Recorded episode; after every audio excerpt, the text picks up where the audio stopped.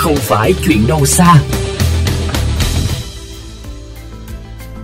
Thưa quý vị, để đạt được mục tiêu giảm thiểu phát thải của ngành xây dựng, ngoài những công trình nhà ở, việc đưa vào ứng dụng những công nghệ, vật liệu giảm phát thải trong các công trình đường giao thông cũng rất quan trọng.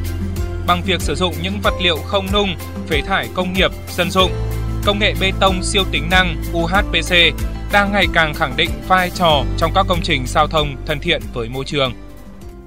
Trước đây, người tham gia giao thông khá ám ảnh với tình trạng mặt cầu Thăng Long liên tục bị hư hỏng. Tuy nhiên, từ tháng 1 năm 2021, cầu Thăng Long đã chính thức đưa vào vận hành sau hơn 4 tháng sửa chữa bằng công nghệ bê tông siêu tính năng, làm lớp gia cường cho mặt cầu. Đến nay sau 2 năm, mặt cầu vẫn đáp ứng tốt nhu cầu đi lại của phương tiện tham gia giao thông với vận tốc 80 km/h. Tiến sĩ Trần Bá Việt, Tổng thư ký kiêm Phó Chủ tịch Hội Bê tông Việt Nam cho biết, so với bê tông truyền thống, UHPC có nhiều ưu điểm vượt trội như một cái cấu kiện một cái dầm 100 tấn chẳng hạn. Ví dụ, ví dụ như dầm Subeti nó là 75 tấn. Thế nhưng mà nếu làm cái dầm cùng kích thước như thế cùng tải trọng như thế cùng nhịp như thế nếu mà làm bằng cái bê tông siêu tính năng thì nó chỉ còn có 25 tấn đấy. Tức là nó sử dụng ít tài nguyên hơn nó ít phát thải hơn thi công nhanh hơn rồi cái tuổi thọ của nó cao hơn tuổi thọ cao hơn. Có nghĩa là trong cái vòng đời của nó các phát thải với sử dụng tài nguyên nó cũng ít hơn sử dụng ít năng lượng hơn.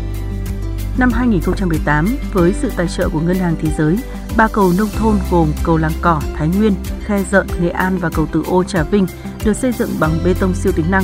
Theo đánh giá của Ngân hàng Thế giới, hệ thống cầu này tính theo mét vuông so với cầu bê tông thông thường, giảm khoảng 20 đến 25% phát thải CO2, giảm đi 70% trọng lượng của dòng cầu. Điều này đồng nghĩa giảm tiêu thụ tài nguyên và tuổi thọ tăng gấp đôi so với bê tông thông thường.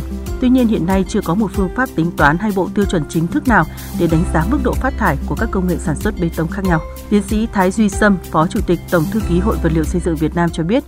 Thứ nhất là bê tông, bê tông thì nó có xi măng này, cát này, đá dăm hoặc là sỏi gì đấy, và nước với các cái phụ gia hóa học cần thiết. Thế còn nếu đổ thành kết cấu thì phải có cốt thép. Nhưng mà riêng bê tông siêu tính năng thì nó lại có cát này, xi măng này, với ờ, sợi thép phân tán này các cái loại phụ gia cần thiết. Vâng thì bây giờ chắc là phải có một cái phương pháp tính toán xác định lượng phát thải giữa một đơn vị bê tông uh, siêu tính năng và một đơn vị bê tông cốt thép thông thường. Trên cơ sở đấy đối chiếu thì anh nào cao hơn thì coi như là phát thải nhiều hơn thôi.